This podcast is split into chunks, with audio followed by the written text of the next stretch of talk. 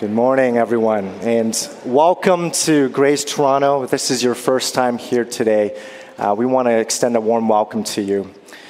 We are continuing our series on uh, 1 John. Uh, this is a new series that we had started in the new year, and we're going to continue that. And uh, to help us kick us off, we're going to have Kathy here read our scripture for today. So today's reading is from 1 John 1, verses 5 to 10. This is the message we have heard from him and proclaimed to you that God is light, and in him is no darkness at all. If we say we have fellowship with him while we walk in darkness, we lie and we do not practice the truth. But if we walk in the light, as he is in the light, we have fellowship with one another, and the blood of Jesus, his son, cleanses us from all sin. If we say we have no sin, we deceive ourselves, and the truth is not in us. If we confess our sins, he is faithful and just to forgive us our sins and to cleanse us from all unrighteousness. If we say we have not sinned, we make him a liar, and his word is not in us. This is the word of the Lord. Thanks be to God. My wife and I recently bought a rotating globe for our children, one of those that you see in a classroom that spins on, on its axis to help them learn about where they live. And we showed them how the earth spins and moves around the sun, and we taught them that depending on where we are, the distance from the sun where we live, where we're located, we experience day and night, light and darkness. And then one of my daughters turned to me, she looked at me and she says, Daddy, I think I understand. The greatest words to ever tell your father. In our passage today, the Apostle John uses a light and darkness metaphor to explain who God is and who we are. And if we want to be in fellowship with God, then our actions need to demonstrate that. See, John uses this stark contrast so that we are clear. You are either on this side of the fence in your faith, or you are on this side of the fence. Can't straddle both. Little bit of background John wrote this letter to reassure Christians using contrasting and opposing words to reassure Christians to keep their faith in Christ and not to forsake what is true. And his use of the extremes is a way to draw lines in the sand. And his use of repetition is to reinforce what he is teaching to be true. If you were with us last week, Dan opened up our First John series by giving us the historical context of what prompted John to write this letter. Scholars believe John wrote this epistle due to one major contributing factor, which was that a group of people, the secessionists, had left their community, but not without causing division, sowing false teachings and confusion to the community. And as we continue from our text today, you'll notice so maybe literally forms of sentences that are kind of unique, what are called conditional sentences that start with if, and they form if then statements. If this happens, then this will happen. If you forgot to wear your jacket this morning, then you will be cold. See, scholars aren't quite sure if John was directly addressing a specific issue related to the Christians that John knew at the time, or if he was demonstrating to them the logical consequences of what happens when this takes place. But what we do know that is that structured together, today's verses form to give us an assurance test, a way to help us identify whether we are true followers of Christ. And this morning we're going to look at that together. And to help us, these are three points which will form as our outline. One, examine your God. Two, examine your walk. And three, examine your heart.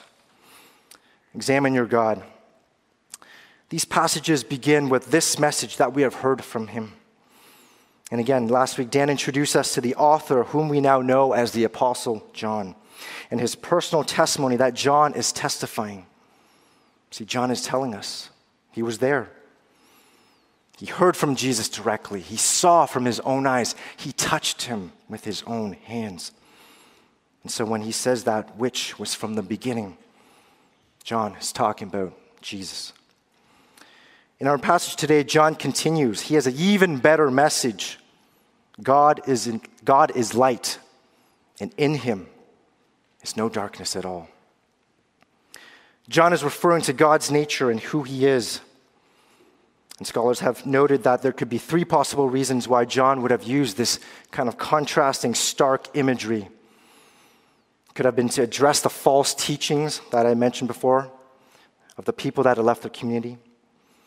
Could have been to counter the Gnostic thinking at the time, or it was used to leverage the motifs of the ancient religions, their culture of the day. See, the secessionists were teaching false doctrines, and perhaps John was trying to get them back to the fundamentals of the faith, of the truth. The Gnostics taught about the distinction between the material and the spiritual, where they saw the body was inherently evil and the spirit was considered pure. And the ancient religions taught a duality and morality of good and evil, and maybe John was trying to counter that. And while we can't pinpoint the exact intent what John was speaking on these terms, what we can gather, though, this duality, this polarity, this contrast is used very clear in John's teachings. Karen Jobes, professor of New Testament, has noted John's use of this duality. In fact, there are 23 occurrences of this Greek word, phos, light, used in over 16 verses. And we know this quite well, don't we? How do we know? Where have we heard it? Most nobly in John's own gospel writings. The light shines in the darkness, and the darkness has not overcome it. John 1 5. When Jesus spoke again to the people, he said, I am the light of the world. Whoever follows me will never walk in darkness, but will have the light of life. John 8 12.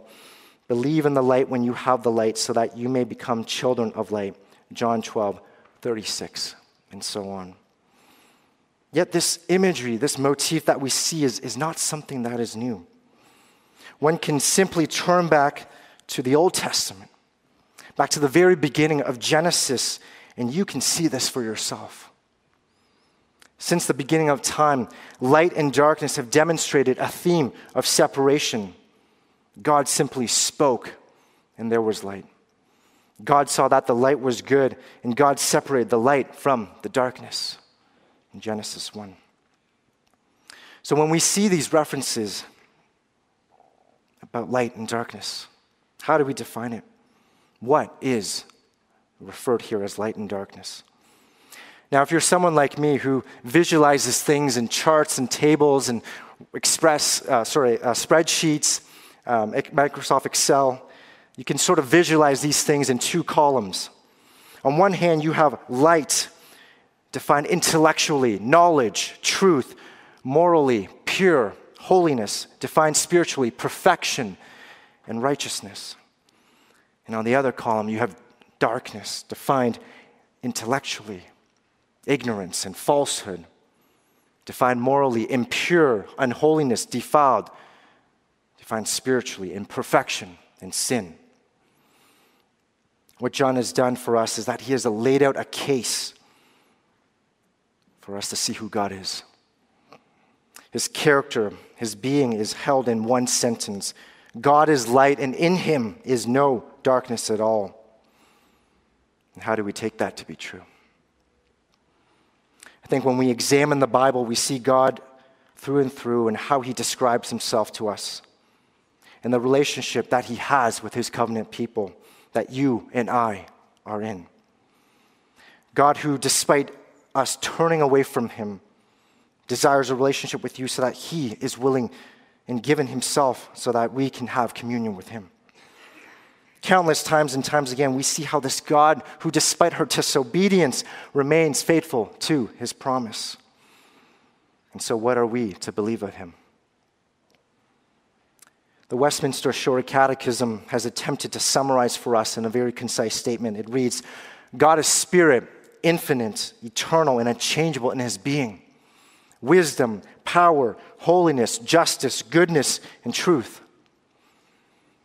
See, I believe in our text today that John is telling us to look at God. Look at who he is. Examine him, for he is holy, true, and set apart. And if we are made in his image, then we are to be like him, to follow after him, because this is our Creator. Leviticus 19, 1 Peter 1 16, 1 Thessalonians 4 7 all say the same thing. Essentially, the message is be holy because I, because God is holy. This is God's invitation to us. But this invitation is not one we receive that we commonly now nowadays for our celebrations and our events where we can RSVP. We have the option to do so. See, as God's people, this is who we are. And this is John's case and, and why I believe the rationale for his extreme contrasts. Do you see that as well? See him, examine, understand him, as the Apostle John did. But most importantly, recognize that our moral character, who we should be, designed to be as human beings, is to reflect him and his light intellectually, morally, spiritually. If we are to follow and worship after God and to behold Him, we need to know who He is. 17th century theologian uh, Stephen Charnock, in his book, The Existence and Attributes of God, said this We must first believe that He is and that He is what He declares Himself to be. Before we can seek Him, adore Him, and devote our affections to Him, we cannot pay God a due and regular homage unless we understand Him and His perfections, what He is. And we can pay Him no homage at all unless we believe that He is. So, how do we examine and see God rightly? See God for who He is and not based on our own understanding. We do that by reading what He has given us His Word, the Bible and seeing how he describes himself to be, how he deals with unrepentant people, how he fellowships with humanity through all time, and how he desires to commune with you and I. If you're visiting us this morning and you're on a journey of faith, you may not see God this way. God doesn't appear to be light, and in fact, you might be having some doubts and maybe disagree with what this passage is actually saying to you. This God does not line up with your personal experiences. See, I remember when I first encountered this problem, I also had my doubts. But when I began studying the Bible, when I began wrestling with this narrative of this love for God for his people, I realized that my struggle with God was mainly because I was imposing my own will, my own understanding of what God is rather than who he has revealed himself to be. And I doubted him because his will did not align with mine. I wanted God to act whatever, whenever he was called upon, rather than letting God be God. What we witness when we read the Bible is that we see a God who reveals himself as a covenantal God, a God who makes and keeps his promises, a God who loves and is willing to forgive, a God who shows us mercy and ultimately a God whose redemptive promise spoken through the Old Testament is revealed through the person of Jesus Christ. What other religion has a God who allows us to come up close, to examine Him, to develop a relationship with Him? Is there another God like that, like this, who desires to fellowship with you and I so that He would come to us? And if you're a Christian here today, this passage here helps us examine and ask this question How well do you know your God? Have you come to examine him and learn from him about his holiness, his righteousness, his mercy, and grace? What have you come to believe about this God? And secondly, John is telling us to examine how we walk in verses 6 to 7, we see the two words here that are familiar but yet unfamiliar. These two words, fellowship and walk. They're familiar because we know it from the English language, don't we? Because we believe we have, um, because we know it, we have studied it. But I believe we have to see it from the original language in this context. Let me first define these two words John speaks of this word, fellowship. And used in the original meaning, other synonyms of fellowship define it as association, communion, close relationship. And seen in this way, then, fellowship involves parties that come together to form this close knit of relationship where parties mutually come to know one another. And secondly, we are introduced to this concept of walk. The verb walk is a Hebrew idiom that means the way you live and behave. See, idioms are expressions or phrases used in the specific language which may have a different meaning when translated back to our English. But we have some familiar with that, don't we? Our Western culture has adopted this language, and we have similar sayings like talk the talk and walk the walk, which basically imply that your actions need to line up with your words. Putting these two words in its rightful context, then, John is telling us that our participation and fellowship with God is not merely head knowledge, but involves an act of living and doing. Our actions and our walk need to line up with our relationship with God, and this is not new to us. We teach and place a value on our actions. We demonstrate to our children that our actions speak louder than words. And so, what the Apostle John is telling us here is that true fellowship with God means that our actions must reflect his character, his values, the way he has outlined for us to live. Think about this for a minute.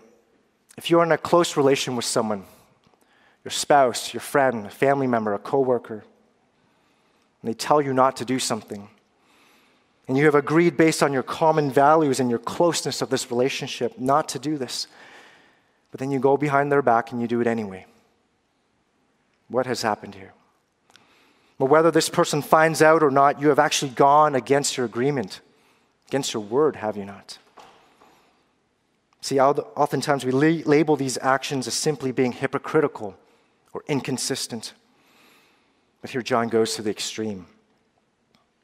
He wants us to show us what is true and untrue, truth and untruth, and even if you're contemplating these actions, even considering this, you stand on this side. So if God is light and we are to be in communion with Him, then why would we choose to live in darkness? Why would you stand on this side of darkness, of ignorance and falsehood, of impurity, of unholiness and perfection and sin? When we can stand with Him. All that is light, knowledge, truth, purity, holiness, perfection and righteousness. Do you see what John is saying to us? If you are a Christian today and you are currently not walking with the Lord, John is giving all of us a sharp rebuke. We are essentially going against who God is, His design for us. A covenant people who are set apart and to be like Him. Thankfully, there are two sides to what John is saying here. As he flips the coin, he gives us some assurance to those who are walking in the light. First, those who genuinely have professed their faith, know God, and have received Christ, and live out their actions, have fellowship with God. We can see that in this text. It is the opposite of what we just talked about. We have this unbroken relationship with God which extends to human fellowship with one another.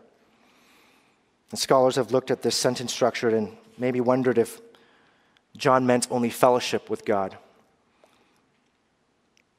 See, John could have said fellowship with him, meaning only with God. But instead, he mentions this word which translates to one another. I want you to look around us right now. Look around to who you are sitting amongst. See, we have a diversity in this room men, women, young, old, different cultures where we were born from. We heard from Joseph and Jamie's testimony today of how they came from a different community and were able to come to ours and they felt invited as, from our hospitality. It's because our common denominator is in Christ. Wherever we are in our walks of faith, whether we are seeking to pursue Christ and long for what he has to give, when we live in the light, our relationship with God extends to one another. This enables us to live in fellowship with one another. We're not just a social club here that eats and serves social causes or prays together, but we are actually a church, a body that has fellowship in Christ, which enables us to love and care for one another. We care for the sick, the hurting, the broken, the marginalized. We pray for our city and the world. This is God's design for us and the reason why we call ourselves a family of Christ. Second John tells us that when we walk in the light, the blood of Jesus cleanses us from all sin. Here we have maybe a bit of distraction, a bit of a noise. See, some of us have heard the gospel message and we know it as such. God created us to fellowship with Him, but tainted with sin through the fall of Adam, and we were separate from God. But we were reconciled and offered reconciliation through eternal life through Jesus Christ. Christ, who lived a sinless life, died out of love and grace for us, became the atonement for our human sin on the cross. Rose three days later to demonstrate his power over sin and death. And through faith in Jesus, this Jesus, we can experience forgiveness, restoration, and a living hope. All we have to do is repent and come to him. So now that we know that what we know, we know this gospel message that we are offered this justification and continued justification for our sins, meaning it captures all our sins for all times. So when we read our text in verse 7, there is a, a bit of unclarity in here, don't we? Is John implying that our actions of walking in the light will cleanse us? Is that what saves us? Does that mean our actions have in part some way of justifying us? See, no, John is reminding us that it is the blood of Jesus, his action on the cross, that gives us our cleansing. It's not just strictly the teachings of Jesus, it is not just our works. Our actions themselves have no saving power. It is through our faith in what Jesus did, what Christ did on the cross, that gives us our liberty.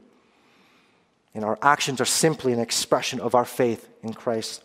They are outward indicators of how we are to walk in the light. What are these outward indicators of those who walk in the light? Those who walk in the light abide in Christ. And those who abide in Christ exemplify something called fruit. The Apostle Paul in Galatians 5 tells us that these fruits are these love, joy, peace, patience, kindness, goodness, faithfulness, gentleness, and self control. I remember when I was working in the business world, I would sometimes encounter some Christians. They didn't explicitly tell me about their faith, and I didn't really know that they were. They didn't identify as such. But I had a hunch this feeling that something about them was different. The way they engaged and interacted with you, the way they interacted with others, how they handled conflict, and how they handled themselves. See, they had these outward indicators that reflected an inward reality. There was joy, peace, and love in their life. And thirdly, and lastly, we are to examine our heart. From verses 8 to 10, John gives us actions that imply speech. He uses words like say and confess. And it would be easy just to look strictly at the literal text here and to assume that our words are the only thing that God receives. I think our words can be deceptive. Our words can be a veil against what we truly want and mean. I think what here we need to look at is actually our hearts. In Matthew 12, 23, Jesus tells us that the mouth speaks from the heart.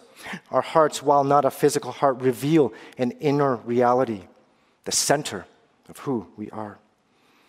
So, going back to what John was saying about our walk, here he is implying that our words, we don't lie, express a deeper reality within us. And like a surgeon, our words can give us a scope to the inward reality to our heart. So now we're getting to the main message of what John is addressing who we are. That is, we can be ignorant or in denial of our spiritual condition. And in verse 8, we see this statement If we say we have no sin, we deceive ourselves. John is addressing this claim of those that see that they have no sin. This claim can be broken down into two camps. On one side, you may have be one person who denies the presence of sin, or on the other camp, maybe an individual, a person who denies that he or she is a sinner. But John here is saying that both, both lead you down to this path of deception. If one says that they have no sin, they are denying the presence and existence of sin. Instead, they are grounding and explaining their world through our own morality, through our own version of what is good and evil. It's expressed through humanistic or philosophical viewpoints. It is grounded in the fact that our morality can be grounded and found in human reasoning, empathy, and ethical principles. Here, definitions are created of what is morally good and what is morally bad. Humans are free to do and engage in whatever behavior that they want. And in the other camp, there's the view that they would be, that they are not sinners. That while there may be the presence of sin, humans and people are able to correct it. We are, to, we are able to work against it. And that all the actions that come from the goodness of the heart can actually correct us. That we are, by helping others, we are putting things in our merit box. Goodness can outweigh the bad. And this can be demonstrated through our personal and collective responsibility. I recently read a story about a journalist in the 20th century who had written to authors and leading thinkers around the world. And the journalist posed a very simple question, and he was looking for all these responses. Essentially, the question was what is wrong with the world? What is wrong with the world? To which G.K. Chesterton, an English philosopher and Christian apologist, wrote back and said, Dear sir, I am. I am. One only needs to look around the world to see that we have conflicts and issues that we can not solve from mainly from our own standpoint. Our struggles with anger, pride, greed, lust, control, to which the Bible offers an answer. It all comes from the root of sin. And this sin has affected all of us and poisoned our hearts. See, we may be convinced that we can do better but without an objective source of truth, all of us, including myself, can be misguided and misled. And pursuing down this path eventually puts us down this path of self deception. Up until now, John has been drawing lines in the sand. He is mar- marking off hypothetical situations which can be seen as true situations if we follow through. He has given us a logical progression of these statements, and he has pointed to our sinful conditions exposing our actions, our thoughts. It doesn't feel really good, does it? In fact, when we read this, it sort of stings a little bit. It can turn us off from reading this. See, if this was all to the Christian message, that it is just a set of rules which state you belong here and I belong here, we are divided by our boundaries, defined by our actions, marked by our sins. If that is the Christian message, then it can appear that God is only interested in our actions. And if we are morally corrupt, then we stay condemned and stay condemned. We are condemned and stay condemned. See, but in verse 9 here, John points us back to this ability that reminds us, that assures us that we are not stuck here. There's more to this message.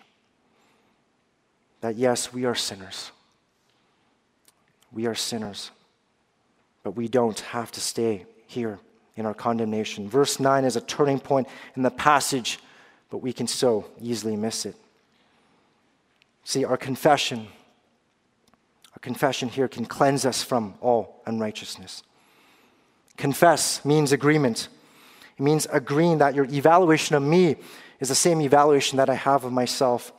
It means that we agree to what God is saying of us that we are sinners, that we need His grace, His love, His mercy, that our acts against are against His character and who He is. And when John talks about God's faithfulness and just nature, he is again pointing back to the character of God, who he is, what he has done, and his nature as a promise keeper. Can you see the hope that is available to you here today? This is a gracious God who is willing to forgive us.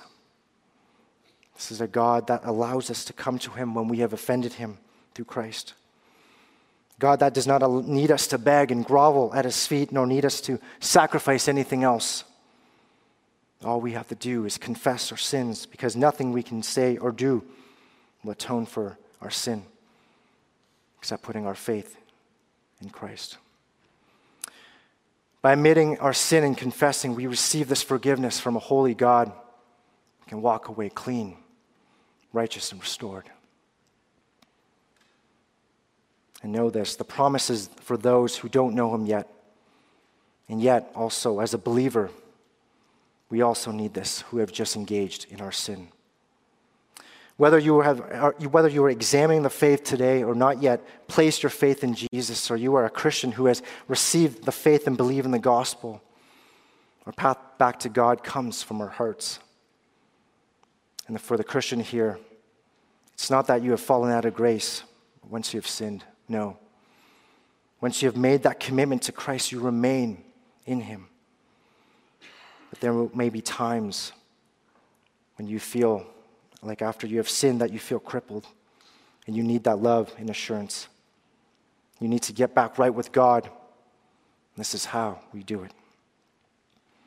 God here gives us a chance to dust ourselves off again and get back up. And all we have to do is confess, agree with our condition and what we have done. This is our repentance, a turning of our lives to go back towards the light. And finally, in verse 10, we receive the summary. It all goes back to acknowledging who God is and who we are. It is essentially Romans 3:23 that reminds us that for all have sinned and fall short of the glory of God and are justified by his grace as a gift through the redemption that is in Christ Jesus, who God, whom God put forward as a propitiation for by his blood to be received by faith. See, God is not a liar. And that is not who he is. If that is true, then we are the ones who need to examine ourselves and our heart. What are the implications of this? If you are someone who is investigating the faith this morning, this message is also for you. You have heard who God is, seen who He is. You've seen the contrasts of what God's love is for you. The question this morning is which side are you on? God has given us an opportunity to come to Him, and He wants to see you on His side. And for the believer, remember that you are a sinner that has been saved by grace in the blood of Jesus, but don't keep on sinning. While it is true that God's forgiveness covers your ongoing future sins, that would be an abuse of His grace. We need to address the habitual sins in our lives. We've got to get rid of it. And as Puritan John Owen wrote in his book, The Mortification of Sins kill sin, or it be killing you. If this is something that you're struggling with, and that it's difficult to share in your small groups or with your friends, we invite you to come talk to us. Come talk to our elders and our pastors that were here in the front this morning come talk to our women's ministry directors, Grace and Gwen. Come talk to us. And then this morning, I think there is actually maybe a third category. Those that feel like they are in between, that they are straddling this line of division, and you feel that you are stuck. This third category categories those that feel like they're stuck in this line of division. You may at one point have decided to come to God or investigating Him, but somehow you found yourself stumbling off this path. And this is God's message to you that it's not too late to come to the light, to walk in light. God's love and His forgiveness is ready to receive you, and He wants you to come to Him. Finally, some of us may be thinking about those who are in this category. They are your close family members, they are your friends, they are those that know you. Whatever it is, I pray that you can encourage, you can be encouraged to pray for them and to continue praying for them. That God will open their hearts to see where they are and that they can be receptive to this message of grace and forgiveness. See, John's message is a message of assurance, of comfort, of hope. What lies in polarity gives us clarity, darkness and light, night and day, black and white. John, who is a messenger for us, has delivered this message to us from God. And like a moth that is drawn to the light, we can also be drawn to the true light. This morning, know who God is, examine Him, find your freedom in Christ, experience His grace, and live in the light. Let's pray. Heavenly Father, we come before you this morning and we thank you that you have demonstrated who you are and who we are. May we come to examine you and see you in this light. We thank you for the grace and forgiveness that you have offered us through Jesus Christ. May we take that and behold that today and understand what you have spoken to us today. In Christ's name we pray. Amen. Usually we have time uh, for Q&A after uh, the sermon, but um, this morning we do have a full service, and so uh, we are going to go now to our song of response.